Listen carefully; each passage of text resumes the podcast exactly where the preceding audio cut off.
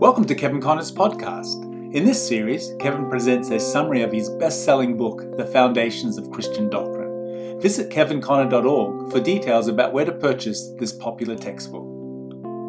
Well, we'd like to uh, welcome everybody here on this cold, cold night. Oh, wow. But we have a warm heart, don't we?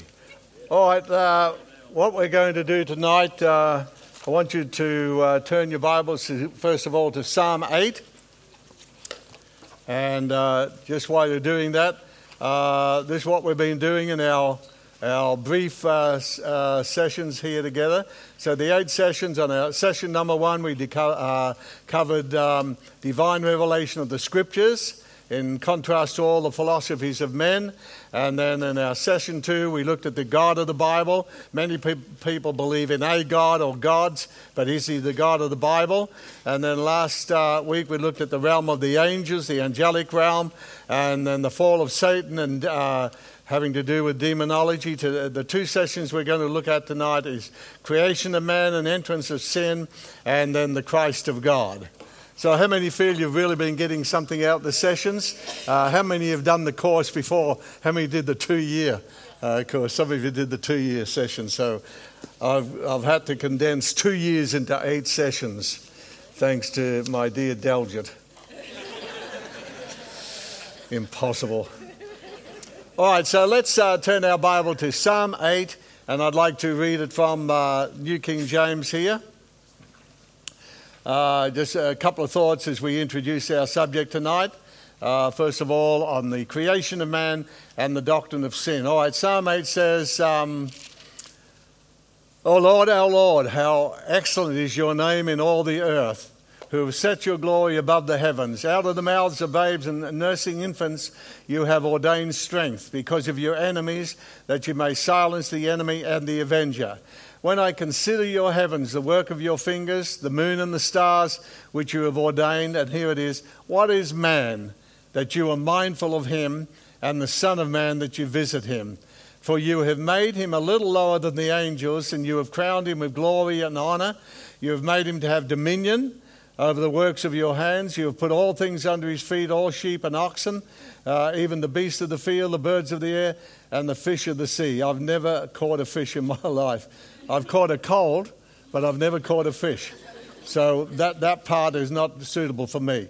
Anyway, the fish of the sea that pass through the paths of the sea. Oh Lord, our Lord, how excellent is your name in all the earth. All right, now let's uh, just pick up uh, from where we were last week as we continue. So, uh, last week we sort of uh, did our little famous line here.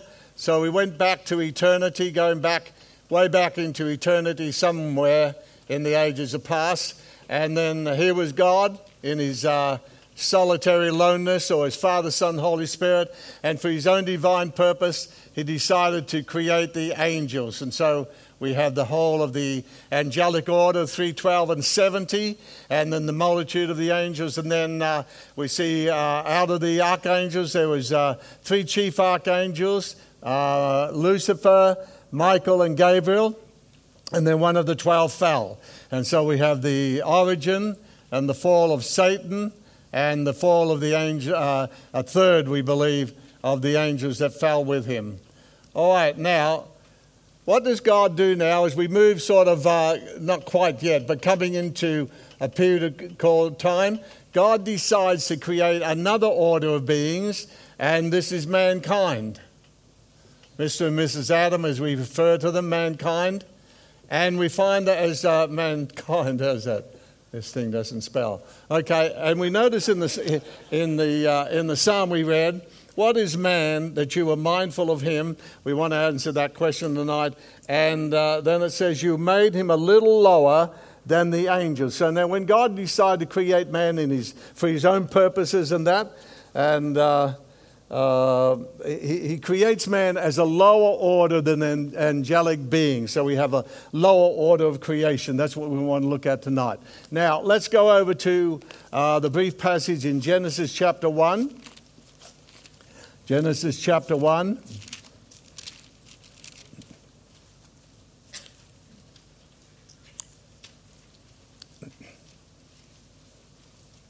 And uh, let's go to verse uh, 26, uh, Genesis chapter 1 and verse uh, 26 through to uh, uh, 28.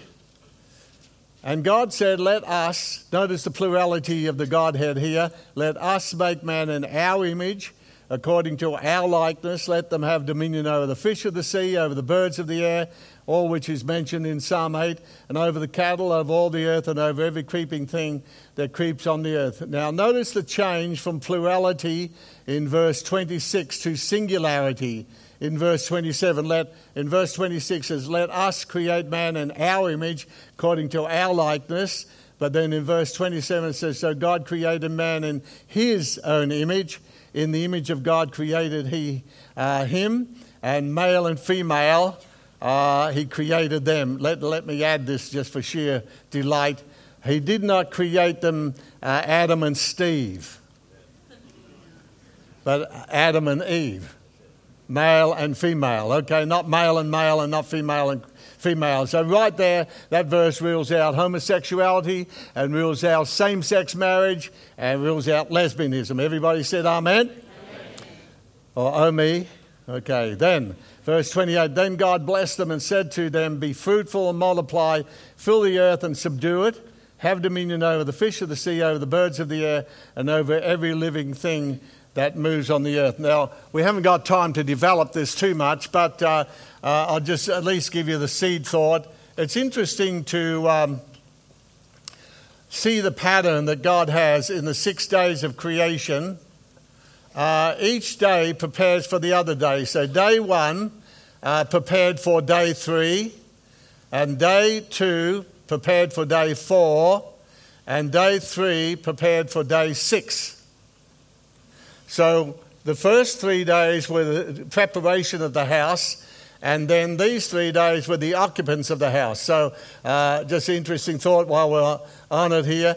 Uh, God created beasts on the sixth day, and He created man on the sixth day, and that's why the number of the beast, which is the number of man, is 666 when you get to the book of Revelation. But it all began here.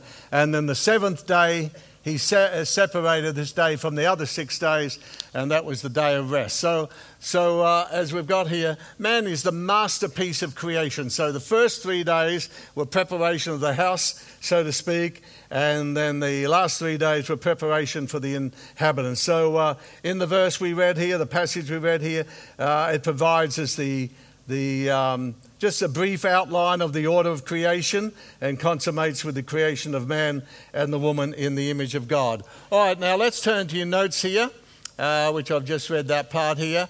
And I want you to notice eight things that God and the Bible tells us about the creation of man. And you've got to just to fill in in a few words here. All right, number one, and I'll just uh, uh, give you a fill in, and there's may, maybe just a brief comment here. Man is a created being. Now, as we're going to see, I want you to sort of link up some of it with the angels were created beings, they were spirit beings. Man is a created being. So, man is a created being. And therefore, he's, uh, he's, he's not, uh, I mean, I don't believe in evolution, do you? A evil solution, I call it, or devolution.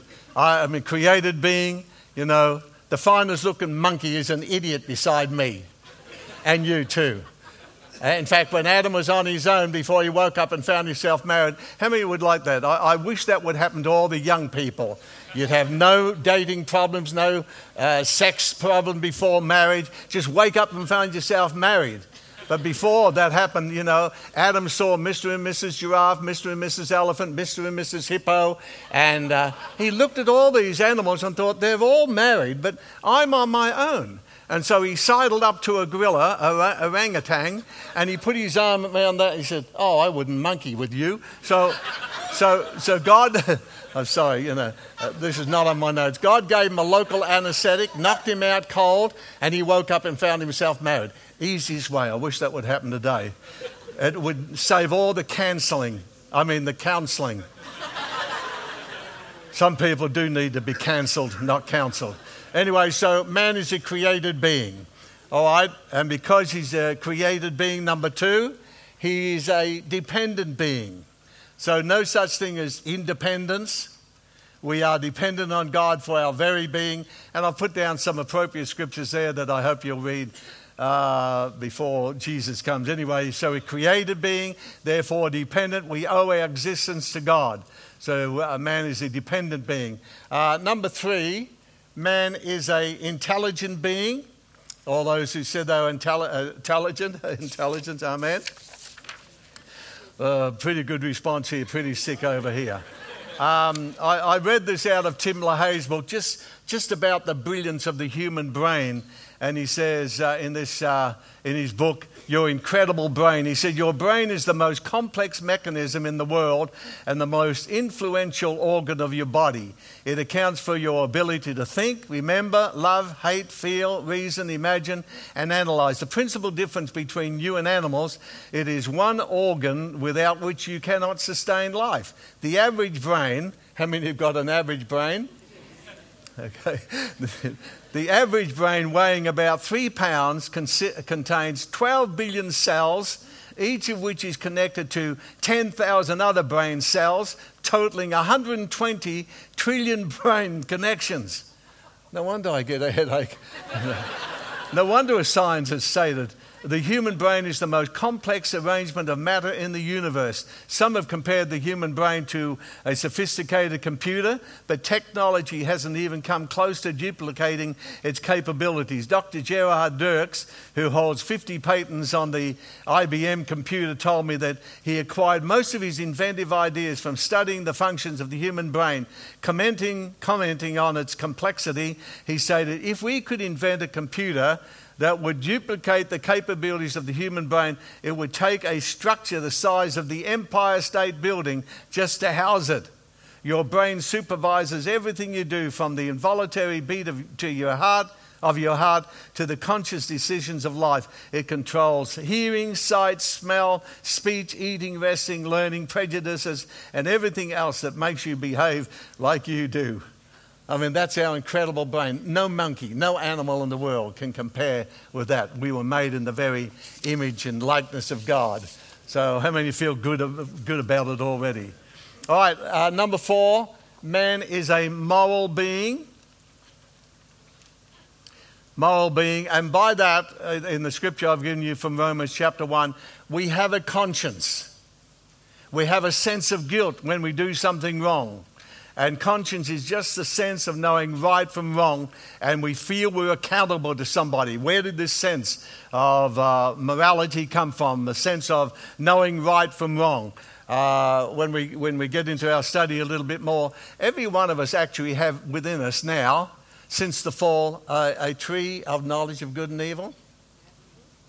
That's why some people are very good, because they're feeding on the wrong tree and some people are very, very evil because there's that tree within us the tree of the knowledge of good and evil. When Adam and Eve uh, ate of that forbidden tree, the seed of it is in all every one of us.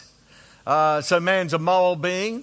Um, number one, two, three, four. Number five, man is a free will being. And because we're free will being, the same, same thing as we said about the angels, when God created the angels, He could have said, Now, how will I create the angels? Uh, create them as robots or zombies so they obey me automatically. Uh, there would be no pleasure in that. So, God, as I said, I don't know how else to say this, He took what uh, I call a calculated risk of creating angels and man with a free will.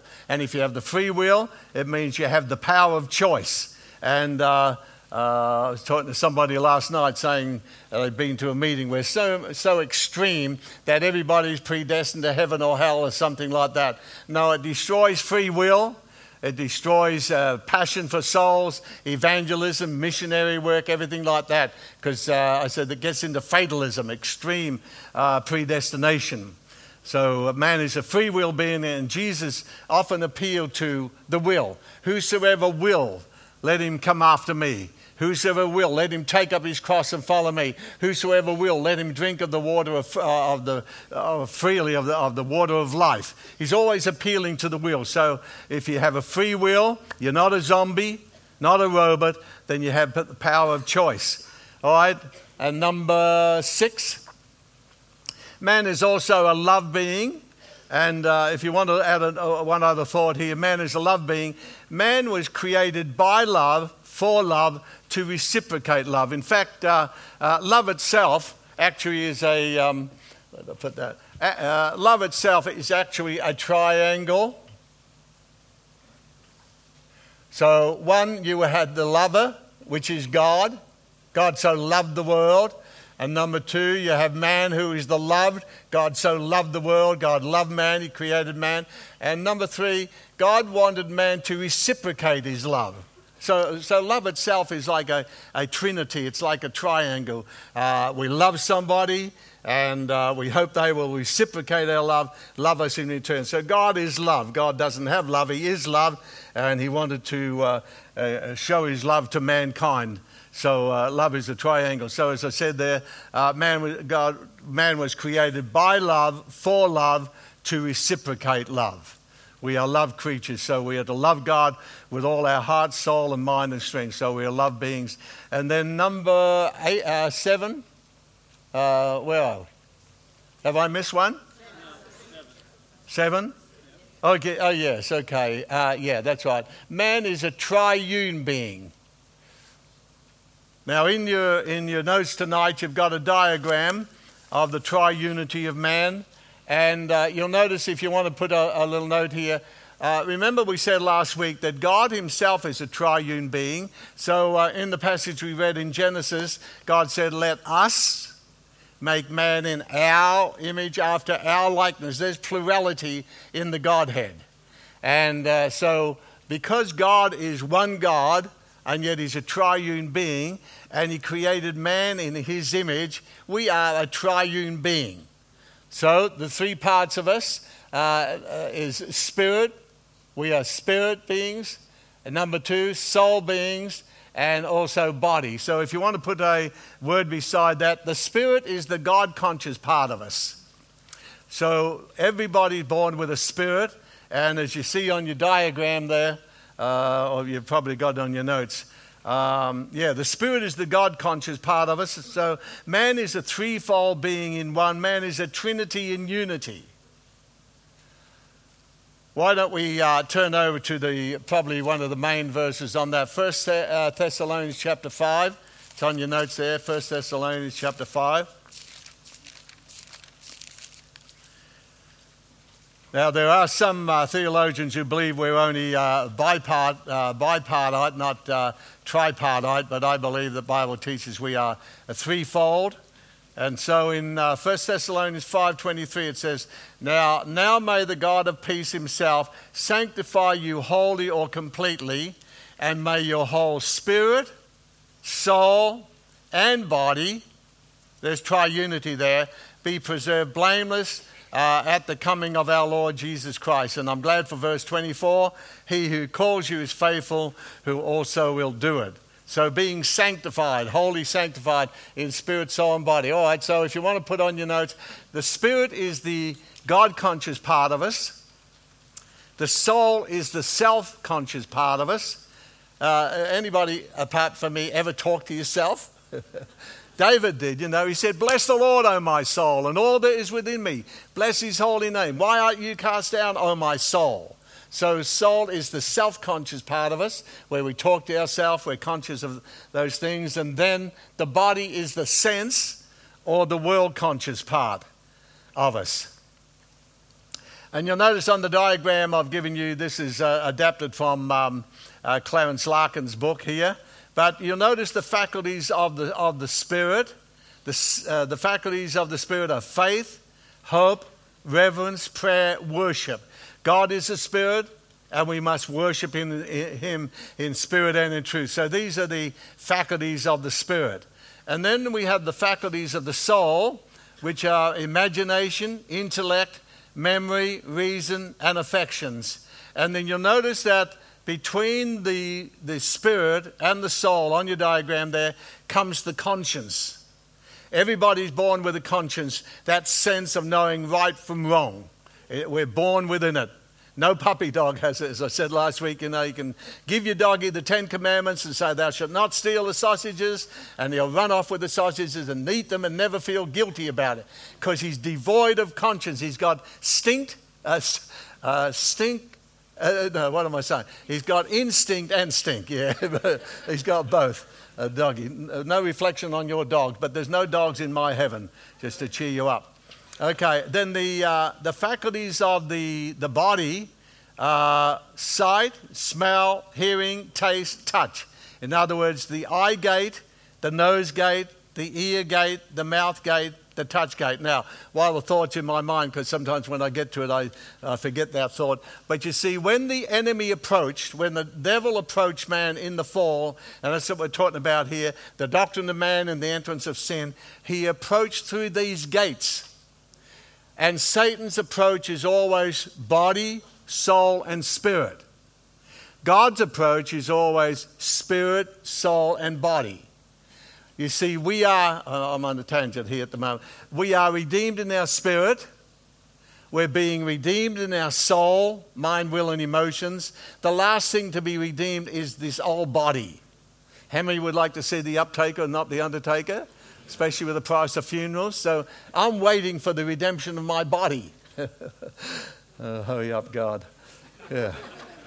All right, so spirit, soul, and body. So that's a good study. And uh, just for those who are picking up here, it's interesting to see today how you have uh, body cults, C U L T S, who uh, give their body over to alcohol, drinking, drugs, immorality, and also the sins of the body uh, uh, body cults. And then you move from that, and there's a lot of what we call soul cults, C U L T S, who move in soul man, soul music, and uh, soul worship, and so forth. What the devil is really after is he wants your spirit, which is possession. And so we have the spirit cults who are moving into Satan worship, occultic worship, and uh, spirit worship, and spiritist church, and so forth because He wants the man. And uh, God wants to redeem us. So we're redeemed in our spirit, hallelujah, being redeemed in our soul.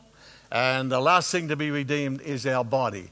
All right, so man is a triune being made in the image of God. God is one God, and yet He's Father, Son, Holy Spirit. Um, uh, I got this out of a book somewhere, I forget where, on, on theology, that uh, because people sometimes we believe in one God here in City Life Church, uh, but in, in the one God there is Father, Son, and Holy Spirit. Now, some people, uh, because of our finite minds, think of God the Father, God the Son, God the Holy Spirit. Personally, I don't say that. Otherwise, when you get to heaven, who are you going to see? Are you going to see three separate gods? God the Father, God the Son, God the Holy Spirit sitting on three separate thrones. See, once you get into that, that gets into the big complex that a lot of the uh, uh, uh, people who uh, idolize the Quran have difficulty say, You Christians worship three gods. No, we worship one God who has revealed himself as Father, Son, and Holy Spirit. And uh, this uh, theologian put it this way just as in us, there's only one Kevin Conner. Everybody said hallelujah. But within my being, there are three centers of consciousness. Except when I was having an operation, I was unconscious. That was my fourth bit. Uh, yeah. So uh, I, I, have spirit consciousness, soul consciousness, body consciousness. Well, within the Godhead, this is a good way of putting it too.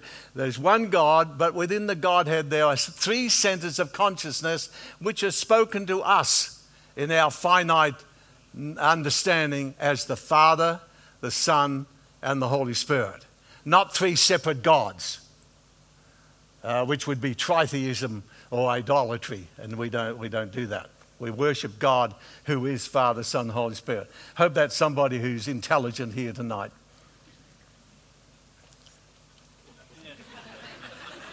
Thank you for that uh, uh, underwhelming response. All right. And uh, you might like to put down one more thought before we move on here that uh, our whole being is likened to God's tabernacle. And so the spirit is the most holy place, and the soul is the holy place, and the body is the outer court. the two articles of furniture in the outer court were the brazen altar, blood, and the brazen laver, water. And the two elements of life in our, our body is blood and water. So there's a whole stack of stuff there. Anyway, so I'd like you to say these things with me before we move on. So, number one, I am a created being. All together. I am a created being. Number two, I am a dependent being. Number three, oh. some of you are not convinced. I am an intelligent being. yeah. I am a moral being. I am a free will being. I am a love being. I am a triune being. All right, then the last thing here is number eight man is the ultimate, the ultimate, uh, the masterpiece of all God's creation. Okay, man is the ultimate the, or the masterpiece of all God's creation, made in the image and likeness of God. Wow, what an awesome thought. All right, now, letter B, when we go down to, oh, no, we turn over here, yes, letter B.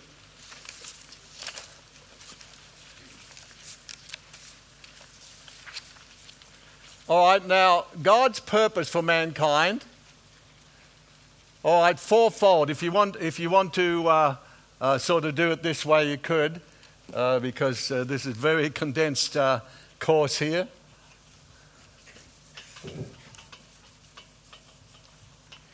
But uh, hopefully to sow some seed here. So God's purpose for man was fourfold. So if you just want to sort of put down one, two, three, four, one, two, three, four, and any thoughts that you want to put in there. Okay, so number one, God's purpose for mankind was number one, was character. When God said, Let's make man in our image after our likeness, what is God like? As we saw on our first night, just the, the God of the Bible, the attributes of God, the communicable attributes, holiness, faith, love, and all those attributes. That's the character of God, what God is. We're not talking about, as we said that night, not the uh, essential attributes. You'll never be omnipresent, omnipotent. You'll never be all powerful. You'll never be like God like that, but in character. So, number one, character, that could all go in the first column. Then, number two, uh, in fact, uh, the ne- next two words could go here is relationship, fellowship. God created man to have fellowship, and we can see that in the book of Genesis because we're told in the cool of the evening, God walked and talked with Adam. So Adam, Adam had what we call an open heavens. There was no communication gap between man and woman and God. So in the cool of the evening, there was fellowship, there was relationship. And uh, that, that was part of God's purpose. So, those two words and everything that's sort of related to that relationship, fellowship, love, and everything like that, conversation, communication, everything like that. Then, number three, the third column, the third purpose is dominion. Now, let me give you these are suggestions, so don't, uh, if you disagree with me, disagree uh, agreeably. Okay, when, when, when, God told man, He said, Let's create man in our image after our likeness. And then God said, Let them have dominion. So that's your third thing dominion over all the earth. Now, this is what I understand. And I understand the past, I think, because of what I see the future will be. As I understand it, when God created mankind, Mr. and Mrs. Adam, uh, how many know it was Mr. and Mrs. Adam before the fall? It was not Adam and Eve. After the fall, Adam called his, wife, his wife's name Eve. But before the fall, he, in fact, some of you are looking at me like a cow looking at a new gate. Uh, let, us go to the Bible then, okay? Uh, Genesis chapter 5. Are you breathing out there? All right. Are you thinking? All right, so Genesis chapter 5, verse uh, 1 and 2. Genesis 5, verse 1 and 2. Let me have some holy water. And uh, it says here, this is the book of the generations of Adam. In the, God, in the day that God created man, in the likeness of, of God made he him. Male and female created he them, and blessed them, and called their name Adam. So Mr. and Mrs. Adam. It's, it, it's like when I married Reen. She took my name and my money.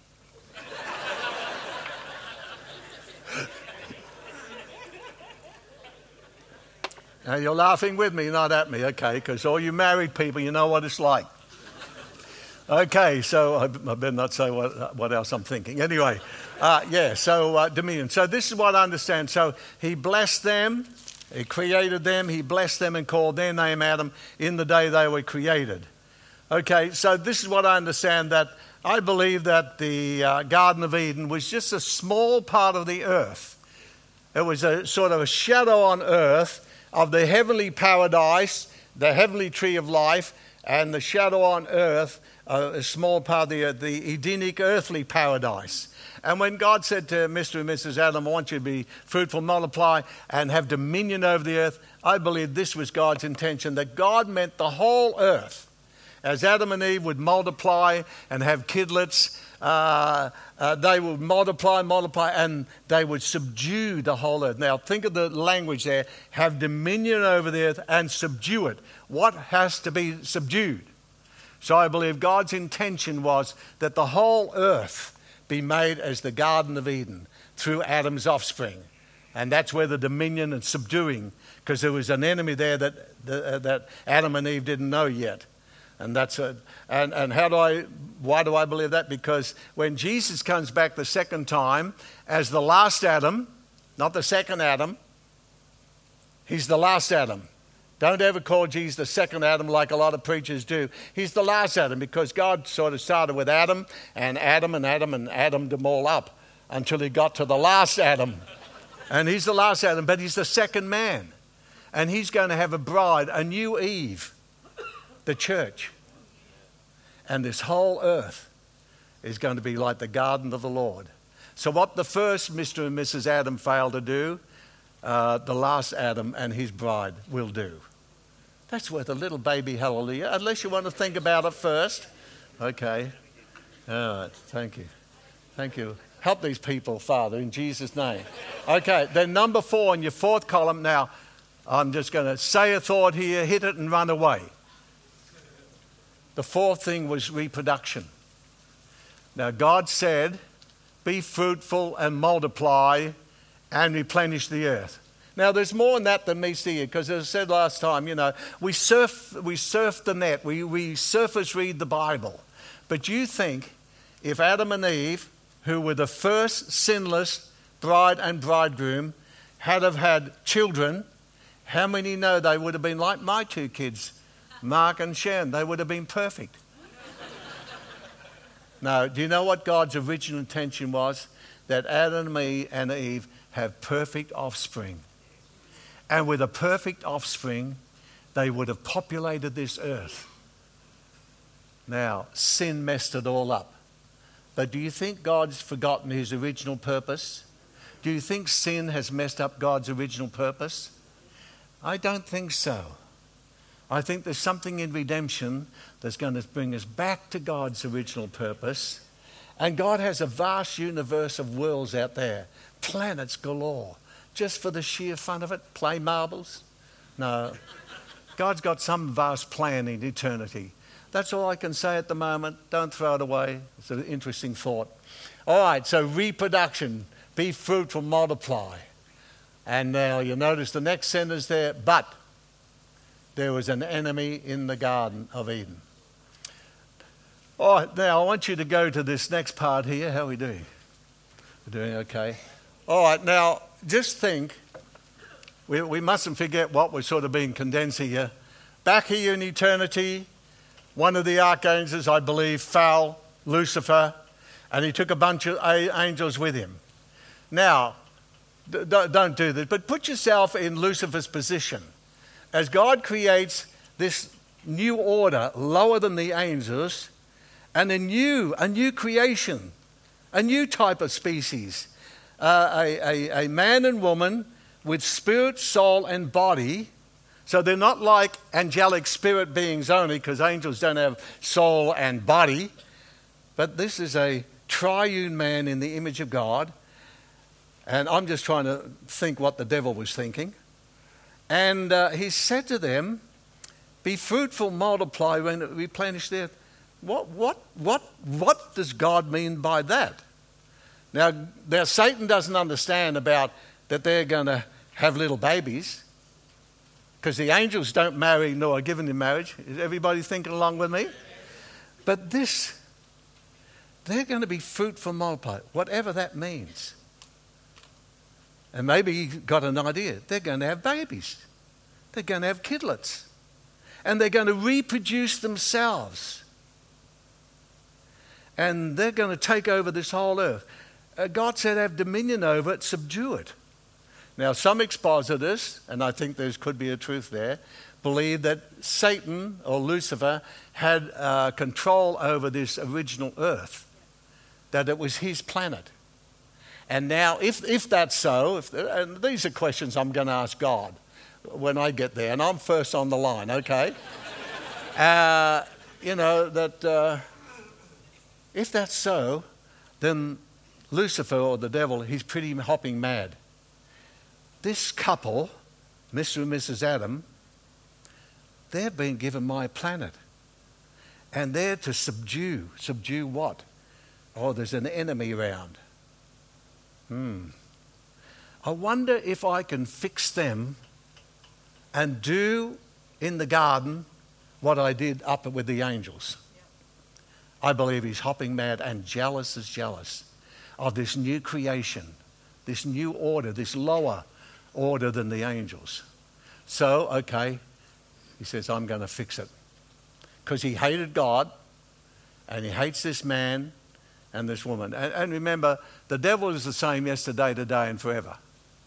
Because he hates every man on the face of the planet Earth because a man represents the Lord Jesus Christ. He hates every woman on the face of the earth because the woman represents the bride. He hates all babies because the seed of the woman was going to crush his head and give him a headache.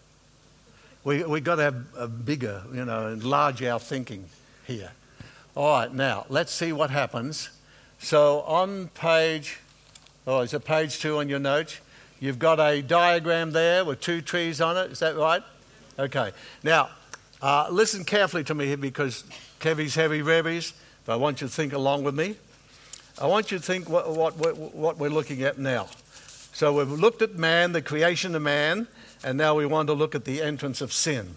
All right, now on your outline there, I want you to listen carefully to some of these things here because you've got some fill ins and uh, uh, and I, I, hope it helps you as a, this helped me many years ago because I used to think, why do we have to have the Bible? Why do we have to have the word preachers? And why do we get bashing with the Bible every week? And, you know, why, why, why, why? I believe what I'm going to give you now in these next few moments will answer, hopefully, and it helped me. It strengthened me. It did something for me, and I hope it does the same for you that did for me. Okay, so let's go now let us see the entrance of sin. Uh, let's go over uh, Romans chapter 5. I'd like you to look at this verse with me. And if you haven't marked your Bible, mark some things here. So, Romans chapter 5.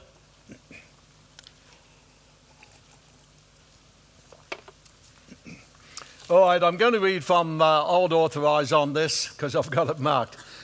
Uh, okay, verse 12. Wherefore, as by one man, now think of this, sin entered into the world. Where did it come from? Remember, I said Adam and Eve were not the first sinners, they were on earth. But the sin began in heaven. So sin entered the earth. Where from? That's what we're looking at here. And death by sin. And so death passed upon all men, for that all have sinned. For until the law, sin was in the world, but sin is not imputed when there's no law. Notice that's in parenthesis. Nevertheless, death reigned from Adam to Moses, even over them that had not sinned after the similitude of Adam's transgression, who is the figure, the type of him who is to come. So Adam was a type of Christ. But not as the offense, so also is the free gift. For if through the offense of one many be dead, much more through the, uh, the grace of God and the gift by grace, which is by one man, Jesus Christ, has abounded unto many. And not as it was by one that sinned, so is the gift. For the judgment was by one to condemnation, but the free gift is of many offences unto justification. For if by one man's offence death reigned by one, much more shall they which receive the abundance of grace and the gift of righteousness shall reign in life by one, Jesus Christ. Therefore, as by the offence of one, judgment came upon all men to condemnation, even so by the righteousness of one, the free gift came upon all men unto justification of life. For as by one man's disobedience, and keep some of these words in mind, many were made sinners, so by the obedience of one shall many be made righteous. All right, let's hold it there for the moment. Okay, now, on your notes here, number one, the one commandment. So in Genesis chapter 2, when God placed man and the woman in the Garden of Eden, beautiful garden full of beautiful, magnificent trees, there were two most important trees in that garden. And, and the history of the Bible and the history of the human race is wrapped around these two trees. You've got them on your diagram. Uh, am, am, I shouting too much here? I, I, just sort of feel I'm shouting, but I get excited about this stuff. So. Kevin, tone down, just relax. Just play it cool. No, no, no. No. So we have the tree of the knowledge. Now, notice this because it's, the words are so important. It's the tree of the knowledge of good and evil. It's mixture. It's not just the tree of the knowledge of evil. It's the tree of the knowledge of good and evil, mixture. And I mean, that's a whole hour message itself. A lot of Christians are still feeding on that tree. Is it good? Is it evil? Is it right? Is it wrong? Should I do it? Shouldn't I do it? Hey, we're supposed to be over to the tree of eternal life. Which tree are you feeding on? Which tree am I feeding on? challenge there. So, and then the other side is the tree of eternal life. So, God said you can have all the trees in the garden, and even the tree of life was not forbidden. But there's only one forbidden tree. Now, notice one commandment one thou shalt not. Now, for those who are picking up a lot of seed here, and I know I'm throwing the book at you, I don't want you asking for a refund. But when Adam and Eve transgressed the one commandment, they actually broke the Ten Commandments. Because the Ten Commandments were in the one do not steal. Did they steal? Do not take God's name in. Oh, yes, God said we can do this, but we can't do this. Okay. Don't bear false witness. Oh, the devil. Adam made me do it. The devil made me do it. Guilt and blame going. When they broke that, when they broke the one, they broke the ten the 10 was hidden in the 1. Okay? Food for thought. All right, now number two, the serpent's temptation. Let's, uh, let's turn over that uh, quickly here uh, because it's going to help you on the fill-ins here. Genesis chapter 3. Genesis chapter 3. So we're looking at number two now, the serpent's temptation. So the one commandment, not ten, but the ten were in the one. You can eat of all the trees, but you're not to eat of the tree of the knowledge of good and evil with a death penalty. In the day you eat, you'll surely die. Okay, now, Genesis chapter 3. Now the serpent was more cunning than any beast of the field which the Lord God had made. And he said to the woman, Has God indeed said, You shall not eat of every tree of the garden? And the woman said the serpent, We may eat of the fruit of the trees of the garden, but of the fruit of the tree which is in the midst of the garden, God has said, You shall not eat of it, nor shall you touch it, lest you die. Then the serpent said to the woman, You shall not surely die. For God knows that in the day you eat of it, your eyes will be opened, and you will be like God, knowing good and evil. So when the woman saw the tree was good for food, that was pleasant to the eyes, and the tree desirable to make one wise, she took of its fruit and ate. She also gave to her husband with her, and he ate. Then the eyes of both of them were opened, and they knew that they were naked, and they sewed fig leaves together and uh, made themselves coverings. And they heard the sound of the Lord God walking in the garden in the cool of the, of the day. And Adam and his wife hid themselves from the presence of the Lord among the trees of the garden. Let's hold it there. My mind has got so many things here. Okay. All right, now just put yourself in the position. You've got your diagram. Here's the two trees. Here's Mr. and Mrs. Adam. They got the one commandment. Now, if Adam and Eve hadn't have messed up, they could still be alive. They could have lived happily ever after. Right? Some of you are not convinced. Okay.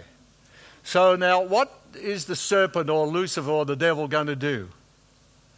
I want you to go over to most peculiar verse, and I can one of those things I sort of hit it and run away. Turn over to 1 Corinthians chapter 11.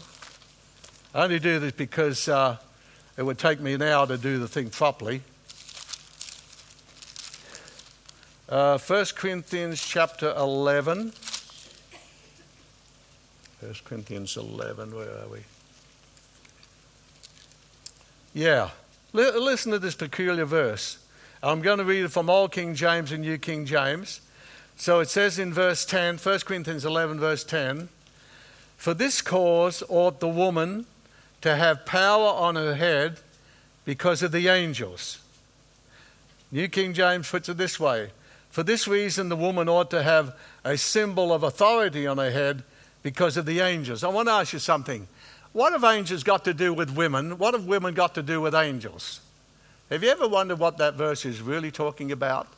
I just, I'll just hold it in your brain a moment there. All right, so now, here's the devil, and he sees Mr. and Mrs. Adam. So he says, okay, this new creation, going to have dominion over the earth, subdue it. Maybe they're going to subdue me. So I'd like to do to them, see if I can do to them what I did in heaven with the angels.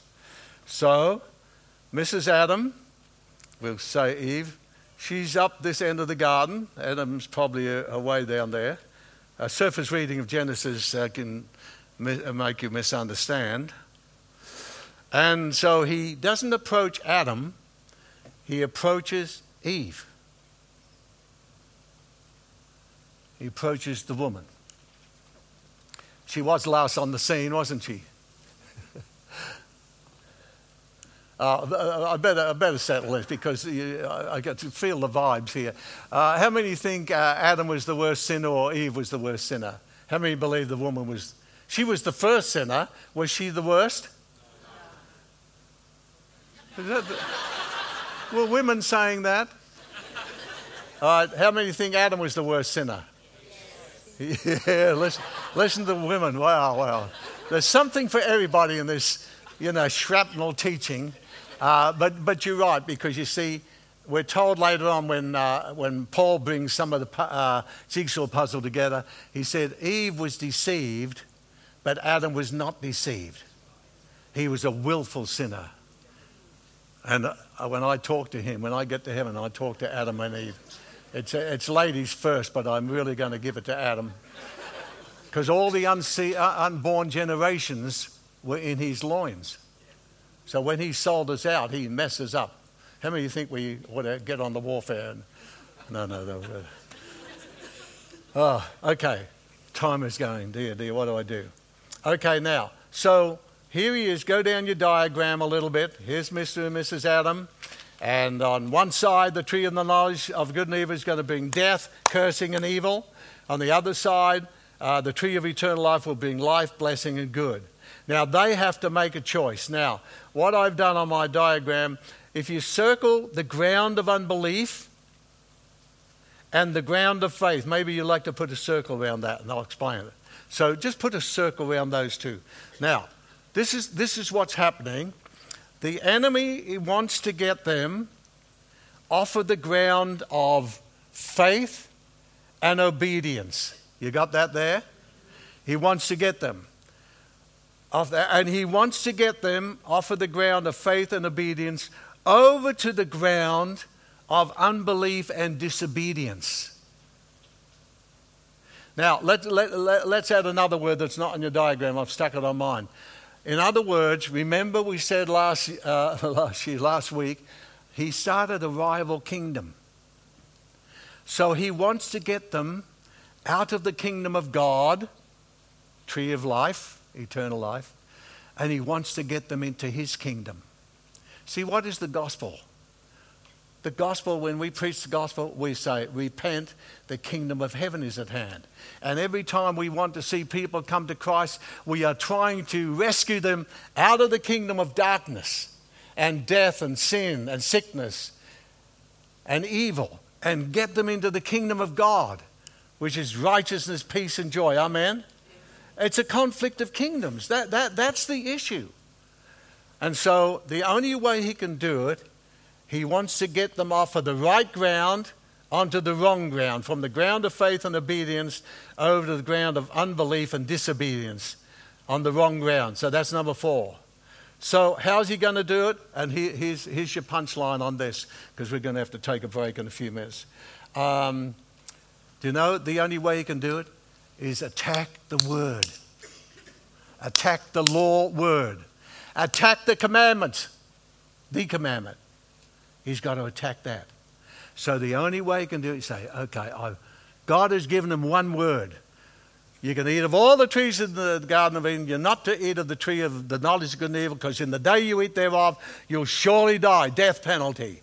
So he thinks that's the word. And you see, the word of God is the will of God. It was his law word. You know, when people say, I'm not under law, I'm under grace, dum dum. Read the Bible. That was their one law. They were under that. And as long as there was obedience to that, they could have lived happily ever after. Okay? So he has to attack the word. Now, I want to give you, can I do it? I want to give you seven steps of attack against the word. And the reason I'm doing this is because you see, it makes me, and it helped me long, long time ago, realize the importance of getting back to the word. God wants to bring us back to the obedience from which Adam fell. He wants to bring us back to the obedience of the word. That's why we need the word. How many can say amen? Because the world is full of unbelief against this word. Hey? That's why we need, and when people uh, come once a week and I say, well, what do you do the rest of the week? Do you even read the word? As the old saying goes, this book will keep you from sin, or sin will keep you from this book. Okay, let's start, and then we'll have to have a break. I've got to be a good boy. All right, so, so what's happening now? The serpent comes in the garden, he comes to the woman. I'll come back to that later on. For this cause, ought the woman have a uh, power on her head because of the angels. We'll come back to that. You remind me not to forget to remember. So, number one, the first thing he does, he's got to attack the word. And so, number one, oh, where are we?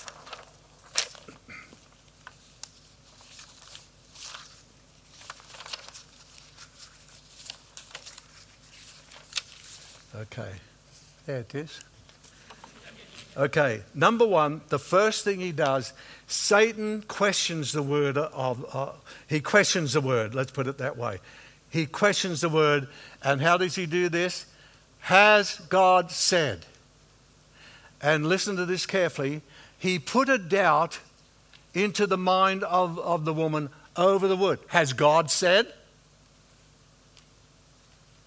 So uh, maybe, maybe you could put this down too if you can. You see, the doubt is the father to the lie. He's going to lie later on, but he's just put. And see, as I said before, the devil's the same yesterday, today, and forever. He still puts a doubt in people's minds over the word has God said? Who wrote the Bible? Anyway, why you got so many translations? They all contradict each other. Look at all the churches. They all fight each other and they're supposed to have the same Bible and supposed to be going to the same heaven, but they don't get on with each other. See, the devil still do. He just puts the doubt. Well, I hope we settle that the first night. God said it. I believe it. That settles it. The devil fought it, but I got it. Hallelujah. Amen. So step number one, wish we had time to milk that. Put down 2 Corinthians chapter 11 and verse 3. 2 Corinthians chapter uh, 11 verse 3. And let me, uh, just before we take a break, and we'll continue on this after, uh, listen to what it says here. Very, very important. Um, what did I say? 2 Corinthians 11, yes. And verse 3, yeah. Listen to, and Paul says, But I've Oh, I, I, am jealous over you with godly jealousy, for I have espoused you to one husband that I may present you as a chaste virgin to Christ. But I fear. What is your fear, Paul? Lest by any means, as the serpent deceived Eve through his subtlety, so your minds should be corrupted from the simplicity that is in Christ. That's his fear. Eve was a type of the church, the bride and he fears. And put this down, then you'll take a break. Sin entered through the mind. Sin entered through the mind. That's why there's the biggest battle for people's minds today. That's why we need to be brainwashed with the Word of God. We hope you've enjoyed today's podcast. For more in depth teaching on the foundations of Christian doctrine, see the new online video teaching courses by Kevin Conner with over 60 lessons. Visit kevinconner.org forward slash courses for details.